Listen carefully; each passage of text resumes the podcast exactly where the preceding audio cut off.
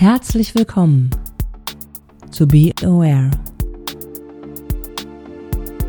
Ein Podcast von Arbeit und Leben zu Begriffen in der politischen Bildungsarbeit. In dieser Ausgabe beschäftigen wir uns mit dem Critical Whiteness Ansatz. Das Konzept der Critical Whiteness, deutsch kritisches Weißsein, verfolgt das Ziel, sich der Privilegien bewusst zu werden, die mit dem Weißsein einhergehen. Wie und wann dieses Konzept entwickelt worden ist und wie es sich inzwischen in der methodischen Praxis in Seminaren und Veranstaltungen weiterentwickelt bzw. verändert hat, darüber sprechen wir mit Erziehungswissenschaftlerin Nissa Gerdi. Aktuell arbeitet sie als Projektleiterin und Bildungsreferentin bei Arbeit und Leben Hamburg für die Beratungs- und Bildungsarbeit im Projekt Empower. Das Beratungsprojekt Empower bietet Beratung für Betroffene von rechter, rassistischer und antisemitischer Gewalt. Zudem arbeitet sie zu den Themen kritisches Diversity, Migration, Empowerment und Gender. Hallo Nissa, vielen Dank, äh, dass du dir die Zeit nehmen konntest äh, für dieses Interview zum Konzept des Critical Whiteness. Herzlich willkommen hier. Ja, vielen Dank, Kerstin, für die Einladung zu diesem Podcast. Ich freue mich, dass ich aus einer Institution heraus jetzt eingeladen werde, die den Schwerpunkt zur politischer Bildung hat und sich jetzt auch mehr mit Critical Whiteness befassen möchte. Aktuell leben wir ja in Zeiten von tatsächlich menschenverachtenden Debatten, massiven Bedrohungen, terroristischen Anschlägen und Morden. Und vielen Menschen mit eigenen Rassismuserfahrungen und oder Antisemitismuserfahrungen sind sich bewusst, dass sie mit diesen Bedrohungen gemeint sind. Und viele sind auch verängstigt. Ausschlüsse, alltägliche Aggressionen und Übergriffe erleben ja People of Color, Schwarze, Jüdinnen und Juden, Romnias und Sintessas ähm, schon seit ihrer Geburt in Deutschland mindestens. Und solche Verhältnisse führen nachweislich ja auch dazu, dass es gesundheitliche Belastungen, Traumatisierungserfahrungen und auch von Verlust von Angehörigen und Freundinnen gibt. Entsprechend sind es jetzt gerade die Zeiten, in denen ich finde, dass es sehr relevant wird. Ja, es ist immer relevant gewesen, aber auch aktuell sehr, sehr relevant ist, dass weiße deutsche und weißdeutsch geprägte Institutionen sich stärker zeigen und gegen Rassismus und Antisemitismus aufstellen. Und auch mit der Perspektive zu Critical Whiteness als ein Ansatz zur Verantwortungsübernahme auch sich tatsächlich zeigen. Mhm. Jetzt sind wir gleich schon, oder du bist gleich schon sehr eingestiegen ins äh, Thema. Magst du noch mal ganz kurz was sagen zu deinem Hintergrund? Also mhm. ähm, auch, du hast jetzt schon ein bisschen was erläutert, aber vielleicht mhm. noch mal so zu deinem Hintergrund, auch was deine Arbeit ausmacht, deine, mhm. vielleicht auch deine Qualifikation. Mhm. Genau, und dann aber auch in Bezug auf das Thema Bildungsarbeit nochmal. Mhm. Bildungsarbeit und kritisches Weißsein und beziehungsweise Critical Whiteness dann in dem Zusammenhang. Also ich arbeite ja in dem Kontext, also zu den Themenfeldern rechter Gewalt, Rassismus und Antisemitismus als Leitung und Bildungsreferenten für die Beratungs- und Bildungsarbeit im Projekt Empower.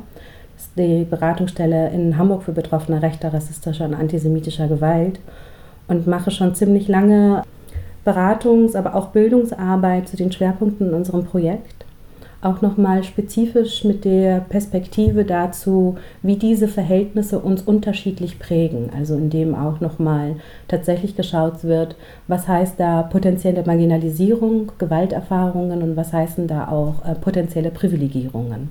Mhm. Genau, soweit erstmal sozusagen zum beruflichen Kontext. Vom Haus aus bin ich Erziehungswissenschaftlerin, das für mich auch immer sehr fruchtbar war in der Auseinandersetzung dazu, wie können wir eigentlich lernen in diesen Verhältnissen und was bedeutet auch ähm, Umgang mit diesen Verhältnissen und Veränderung in der Gesellschaft. Ja, und ähm, du hast ja nochmal auch die Frage gestellt zu meinem Zugang zu kritisches Weißsein mhm. oder Critical Whiteness ähm, in Bezug auf die Bildungsarbeit. Ich würde meinen Zugang zu dem äh, zu Critical Whiteness tatsächlich damit starten mit Migration nach Deutschland. Ich bin ja nicht hier ähm, geboren, ich bin nach Deutschland migriert und habe schon die Erfahrung gemacht, konfrontiert zu sein mit einem Deutschsein. Ich würde das als meinen ersten Bezug eigentlich ähm, herstellen.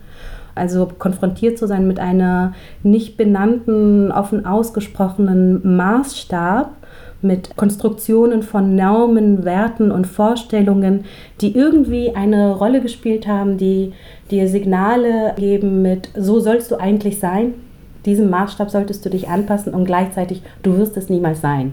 Du wirst nie dazugehören. Und diese Auseinandersetzungen, diese Spielarten von diesem Maßstab, die waren sehr viel Thema in Familie, in Peer Groups, in Communities. Also es, ist, es gab ein gemeinsames Wissenskanon dazu, zu diesem Deutschsein. Ich komme ja jetzt auch aus einer migrantischen Familie. Und der Kontext der Communities, aus denen ich komme, sind dann auch nochmal viel geprägt gewesen durch migrantische Kämpfe, Arbeiterinnenkämpfe und ähm, diese Auseinandersetzung mit dem Deutschsein ähm, hat eine große Rolle gespielt. Und später erst in Schule und Studium habe ich auch verstanden, wie dieses weiß-deutsch sein und würde auch sagen weiß-deutsch-christlich sein verbunden ist mit ähm, Kolonialismus, Nationalsozialismus, Versklavung und Shoah, das sich bis heute, bis in die Gegenwart auswirkt.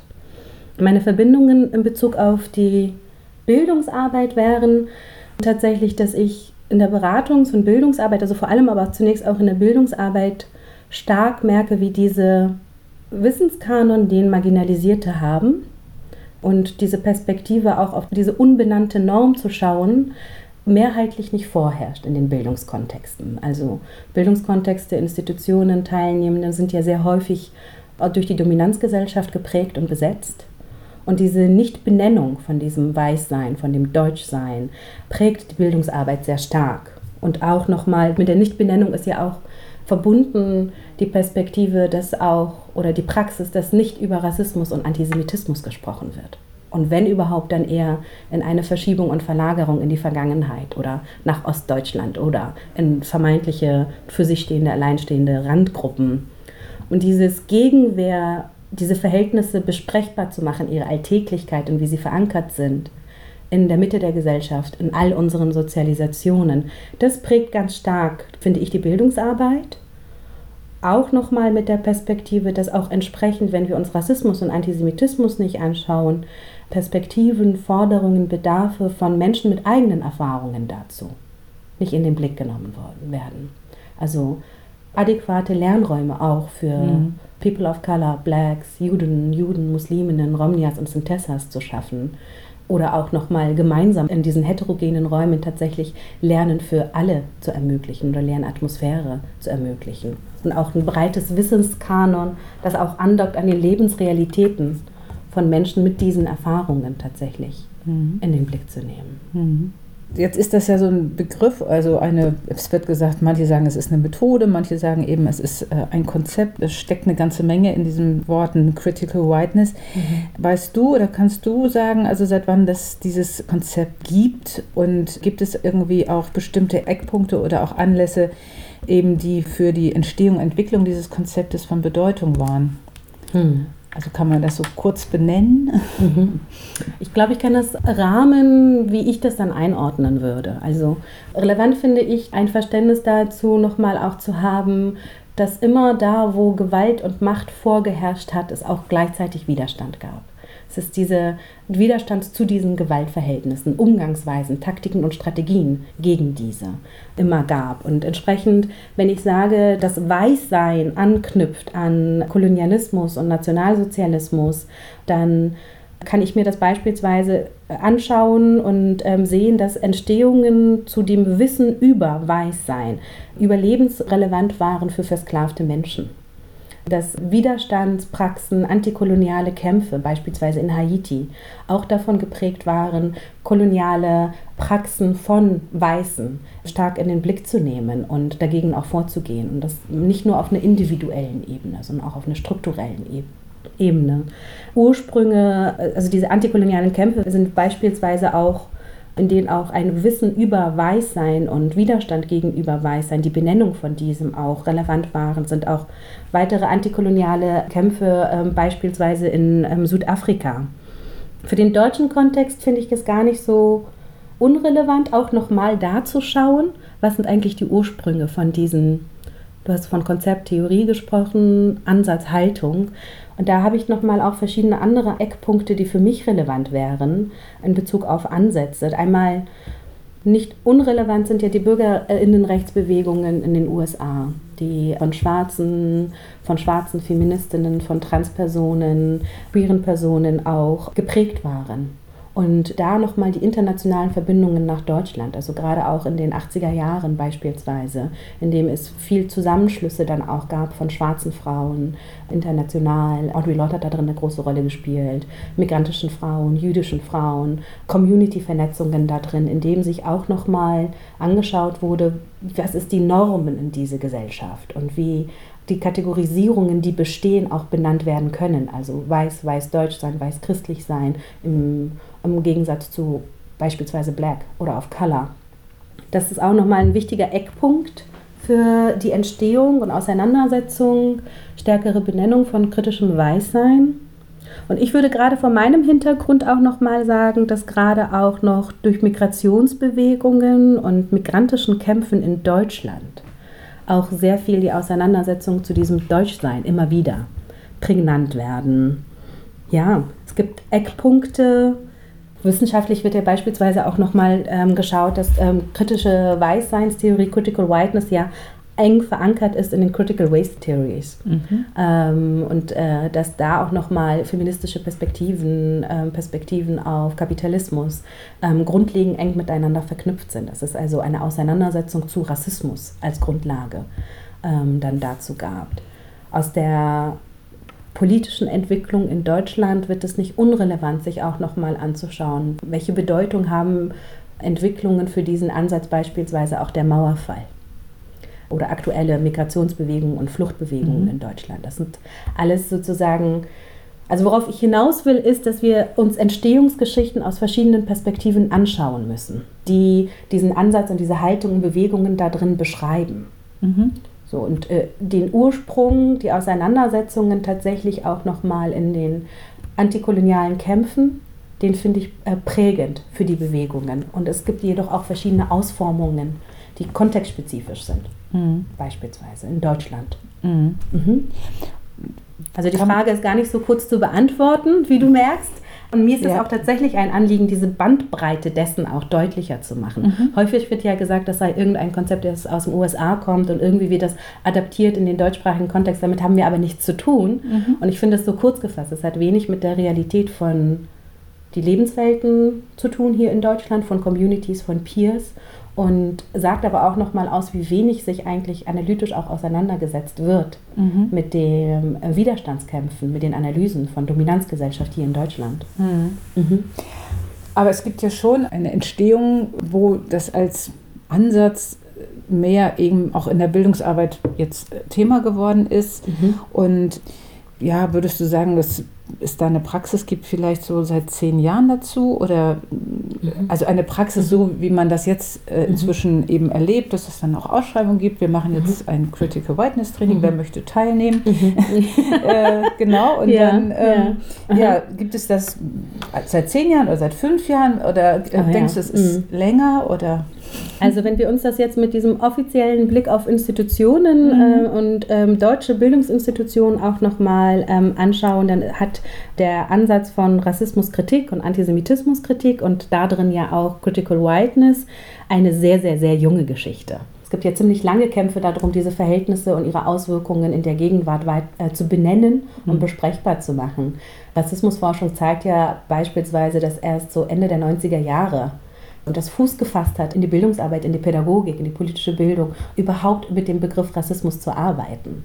Ein Jahrzehnt später ist es überhaupt erst dann auch nochmal möglich gewesen, dann kritisches Weißsein oder mehrheitlich Critical Whiteness überhaupt zu erwähnen. Aktuell wird immer noch ganz stark darum gekämpft, Antisemitismus überhaupt zu benennen. Antisemitismus auch in Bezug auf die heutigen Auswirkungen dazu. Und was darin ein dominantes weiß-deutsch-christlich-Sein dann auch bedeutet, ist gerade sehr, sehr marginal und eigentlich kaum ähm, besprochen. Solche Seminare werden ja mhm. selten ausgeschrieben. Mhm. Also eine sehr junge Geschichte in Bezug auf Bildungskontext. Da hängt die Bildungslandschaft ganz schön hinterher. Ja, und du bist da als Beraterin tätig, das hast du ja schon äh, beschrieben und du bietest eben auch Seminare und Fortbildung an. Und ja, beziehst du dich denn auf Ansätze, die, also du hast natürlich eben schon einiges beschrieben, aber mhm. beziehst du dich auch tatsächlich so auf das Konzept oder hast du das äh, selber schon angewendet und mhm. ähm, hast du da auch Erfahrungen gemacht oder mhm. auch Eindrücke mhm. sammeln können? Was dann eben in diesen konkreten Veranstaltungen vielleicht auch dann passieren mhm. können, also passiert ja. ist oder passieren könnte auch. Ja. Also ich glaube, es ist auch nochmal wichtig zu verstehen, in welchem Rahmen ich die Bildungsarbeit und die Beratungsarbeit mache. Also, denn das, was ich jetzt gleich sage, da wäre es mir wichtig, dass nicht verstanden wird, dass so mit Nazis gearbeitet werden kann. Oder dass so jetzt mit Personen, die rechte Ideologien vertreten, genau die gleiche Arbeitsweise dann möglich ist. Das finde ich ist auch nochmal ein wichtiger Rahmen, weil wir aktuell uns in so eine Debatte befinden mit, mit rechten Reden, mit rechten Arbeiten und, und, und. Der Kontext, in dem ich arbeite, ist ja, dass, also zum einen ja Betroffene von diesen Gewalt, also da wird auch Empowerment sehr, sehr wichtig. Ähm, und wenn es aber weiße Deutsche sind, die dann auch nochmal betroffen sind von rechter Gewalt, die ja auch von, von rechter Gewalt betroffen sein können, aufgrund von politischer Positioniertheit, aufgrund von Engagement oder weil sie Angehörige sind oder sich solidarisiert haben, Positionen gezeigt haben. Linke sind Politikerinnen oder Journalistinnen. Also es gibt ja eine Bandbreite auch von weißen Deutschen, die bedroht sind von ähm, rechter Gewalt. Da wird es natürlich relevant. Was bedeutet auch nochmal eigentlich zu der Norm der Gesellschaft zu gehören und ähm, weiß, weiß Deutsch dann auch zu sein. Und in der Bildungsarbeit ist das so, dass ich hauptsächlich mit Institutionen arbeite und Teilnehmenden, die freiwillig kommen. Das ist natürlich auch nochmal ein mhm. Unterschied. Wenn Zielgruppen dann vor einem sitzen, die freiwillig kommen, die sich dann auch damit auseinandersetzen möchten. Also der erste Schritt ist erreicht, wenn verstanden wird, dass wir alle sozialisiert sind in diesen Gewaltverhältnissen. Dass niemand außen vor ist, dass niemand von uns frei davon ist, nicht rassistisch und nicht antisemitisch zu sein. Und ein weiterer Schritt ist auch noch, dass es ganz relevant ist, dass es egal ist, ob es bewusst oder unbewusst diese Gewalt reproduziert wird. Mhm.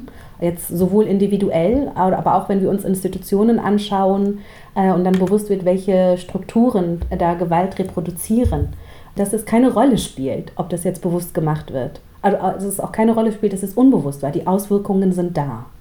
Und wenn dieser Schritt auch nochmal verstanden wird und sich auch darauf eingelassen wird, das, ist, äh, das sind relevante Eckpunkte in der Beratungsarbeit und in der Bildungsarbeit dann auch vor allem. Ich finde es hilfreich, in beiden Kontexten, wenn so ein Perspektivwechsel erfolgt.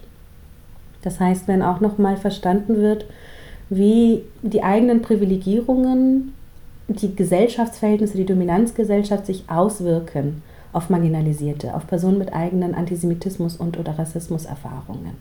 Also äh, auf der Ebene der Empathie, Sympathie auch nochmal zu gehen mhm. und aber auch nochmal zur Wissensvermittlung tatsächlich da drin zu kommen. Mhm. Mhm ich merke auch sowohl in der Beratung wie auch Bildungsarbeit, dass es gar nicht so unwichtig ist, auch noch anzusetzen bei den Marginalisierungserfahrungen, Gewalterfahrungen, die auch weiße Deutsche haben. Hm, beispielsweise aufgrund von Sexismus oder aufgrund von Klassismus oder weil sie fett sind oder weil sie ähm, alt sind. Und da auch nochmal anzusetzen und diesen Schmerz auch darin anzuerkennen. Mhm. Und das es ist nicht zu übersetzen, Gewaltverhältnisse sind immer nicht gleichzusetzen, aber Erfahrungen dessen, was hat mir geholfen, ähm, wie haben dann, wenn Leute reagiert haben auf meine Gewalterfahrungen, da nochmal auch zu schauen, wie kann das übersetzt werden, nochmal auch zu den meinen Auseinandersetzungen, wenn ich mich mit Gewalt, die ich reproduziere, Gewalt, wo ich eine Norm repräsentiere, dann auch noch mit auseinandersetze.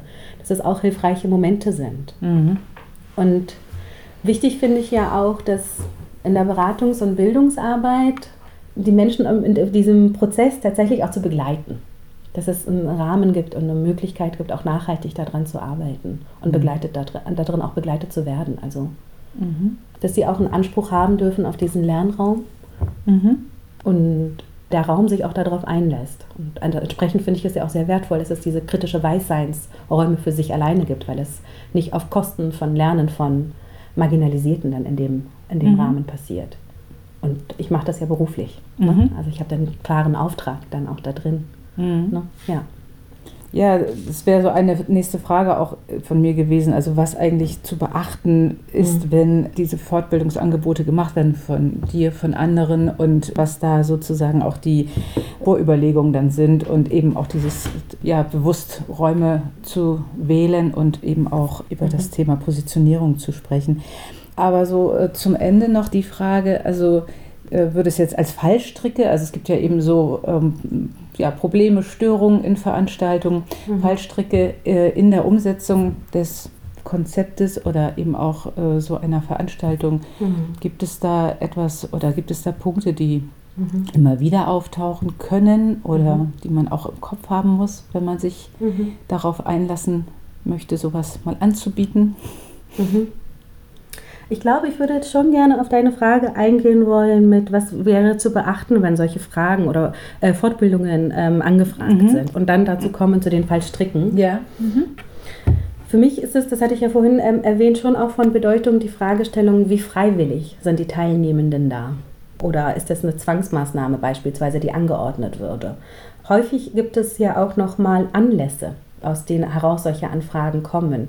Ähm, nicht selten sind es konflikthafte Prozesse aus denen das entstanden ist. Und mir ist es auch wichtig, dann nicht aus dem Blick zu verlieren, wie geht es dann den Betroffenen? Gibt es eigentlich auch entsprechende Auseinandersetzungsräume, Lernräume, Empowermenträume für Personen of Color, für schwarze Personen, für Menschen mit eigenen Rassismus- und Antisemitismus-Erfahrungen, parallel zu diesen mhm. Auseinandersetzungen, zu kritischem Weißsein.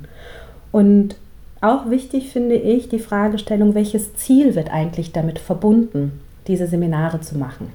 Ich erlebe das ja schon so, dass immer sehr hohe Ziele ähm, gesteckt werden. Da ist ja auch die Perspektive, ist ja auch ähm, häufig, wenn wir uns mit Gewalt auseinandersetzen, nicht nur bei Rassismus und Antisemitismus, dass gedacht wird, dass es nur auf etwas auf einer mentalen Wissensebene eigentlich ähm, ist. Und dem ist nicht so. Es ist nicht allein das Wissen, das fehlt. Und Personen, die ein Wissen dazu haben, beispielsweise viel dazu gelernt haben, wie Rassismus und Antisemitismus funktioniert, sind dann darüber nicht automatisch weniger rassistisch oder sind nicht auch nochmal außerhalb der Verhältnisse deshalb.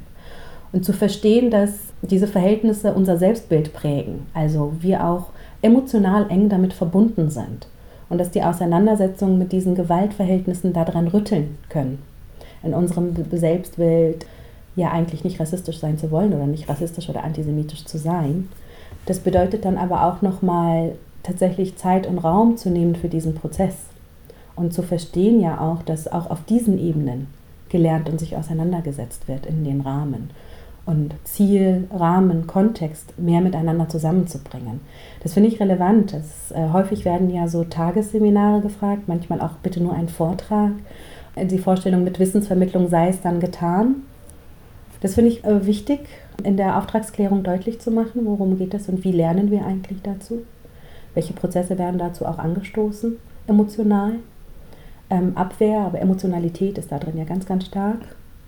Und gleichzeitig finde ich, ist es auch so eine ganz klassische weiße Praxis, wenn ich gelernt habe, immer handlungsfähig zu sein im Kontext von Rassismus und Antisemitismus, also richtig zu sein, gut handeln zu können, nicht so viel in Frage gestellt zu werden, dann verstehe ich auch diesen Prozess mit sich schnell auch handlungsfähig fühlen wollen. Also nach Rezepten zu suchen und zu wissen, ja, dann mhm. weiß ich, wie ich dann damit umgehen kann. Und dass diese Perspektive von, dass es kein Rezept gibt, und wenn es, ein, dass es nicht, nicht so ist, dass Personen mit eigenen Rassismus- und Antisemitismus-Erfahrungen diese Rezepte verstecken vor Weißen, ähm, sondern es gibt tatsächlich, es bedarf dieser Suchbewegung. Diese Verhältnisse sind so komplex, so subtil, so gewaltvoll und dass es eher darum geht, gemeinsame Verantwortungsübernahme in da drin zu gehen und, und sich äh, in dieser Komplexität auch damit auseinanderzusetzen. Und das bedeutet auch Ohnmachtserfahrung. Das bedeutet auch Schuld und Scham. Wobei es mir ganz, ganz wichtig ist, dass da nicht bei Schuld und Scham es stehen bleibt. Also dass die Rahmen beispielsweise das auch bieten, dahin zu kommen, was auch Verantwortungsübernahme heißt. Wir suchen uns ja nicht aus, dass wir in dieser Gesellschaft leben. Wir leben mhm. in dieser Gesellschaft. Die Verhältnisse sind global. Und wie kann es gelingen, dann auch Verantwortung gemeinsam anzugehen? Mhm. Ja.